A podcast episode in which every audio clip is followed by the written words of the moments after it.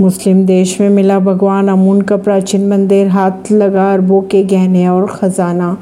एक अफ्रीकी उत्तरी देश में पुरातत्व पुरातत्वविदों को मेडिटेरियन सी के तट पर डूबे प्राचीन अमून टेंपल की जगह पर खजाना मिला है। इस बात की पुष्टि आई ई ए एस एम ने की है। मंदिर की जगह पर जब खोज की गई तो अरबों की राशि के साथ ही सोने चांदी के गहने भी मिले। मुस्लिम देश मिस्र, जिसे इजिप्ट भी कहा जाता है, इस देश में ऐसा खजाना हाथ लगा है। इसकी कीमत की अगर बात की जाए तो अरबों डॉलर में बताई जा रही है।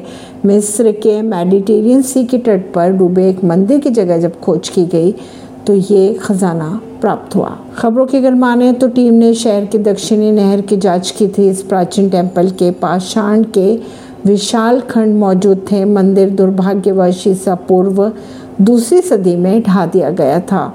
खबरों के अगर माने तो भगवान आमून का टेंपल वही स्थान है जहाँ फिर इजिप्ट के प्राचीन देवताओं के सर्वोच्च देवता से उच्चतम राजा के तौर पर अपनी शक्ति को पाने के लिए आते थे। परवीन सिंह नई दिल्ली से।